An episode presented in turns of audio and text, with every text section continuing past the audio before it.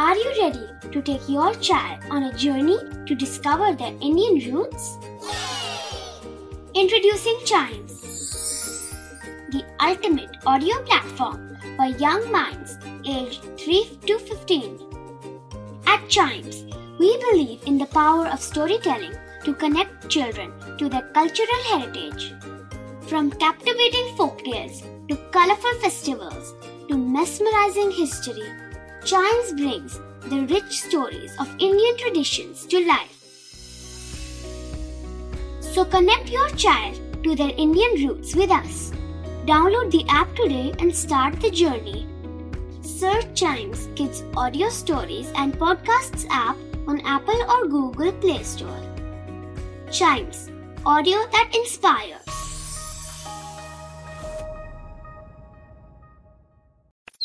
हम बच्चों के बहुत सारे सवाल, क्या है उनके जवाब?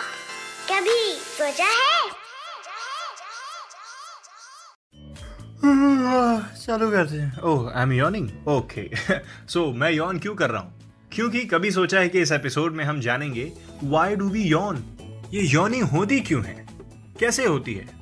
शुरुआत करने से पहले ये बता देता हूँ कि इसको इनवॉलंटरी रिफ्लेक्स कहते हैं, मतलब something we can't control. Yes, हम इसको कंट्रोल ही नहीं कर सकते।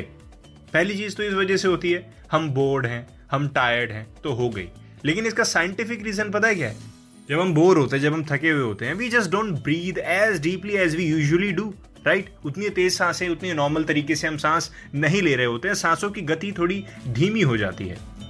ये चीज़ हम नहीं समझते, लेकिन हमारी बॉडी बहुत अच्छे तरीके से समझती है। और इसको याद दिलाने के लिए इस थियरी को फॉलो करते हुए हमारी बॉडी उस लेस ऑक्सीजन को मोर ऑक्सीजन में परिवर्तित करने के लिए, बदलने के लिए यॉर्निंग करवाती है। यॉर्न क्या होती है? हमारी बॉडी में ज़्यादा ऑक्सीजन प्रोड्यूस होती है, ज़्यादा ऑक्सीजन हम इनहेल करते हैं जो हमारे ब्लड में जाता है, और हम ज़्यादा कार्बन डाइऑक्साइड जो हम एक्सहेल करते हैं उसको हम रिलीज करते हैं आउट ऑफ द ब्लड के अंदर ऑक्सीजन बहुत ज़रूरी है और कार्बन डाइऑक्साइड उतना ही ज़रूरी नहीं है। और ये चीज़ हम नहीं समझ पाते, लेकिन हमारी बॉडी बहुत अच्छे से समझती है। इसीलिए इसको कहा जाता है involuntary reflex, something we can't really control.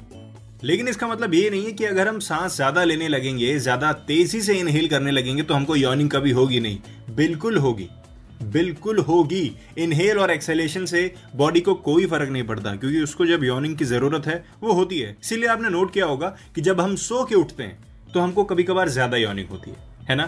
क्योंकि हमने सोते वक्त उतनी अच्छे से ऑक्सीजन इनहेल नहीं की है। आई होप आपके सवाल का जवाब आपको मिल गया होगा इन कभी सोचा है कि इस एपिसोड में। मिलते हैं अगले एपिसोड में नए सवाल के साथ, नए जवाब के साथ। तब तक चाइम्स रेडियो के दूसरे पॉडकास्ट्स, दूसरे एपिसोड्स ऐसे ही एंजॉय करते रहिए।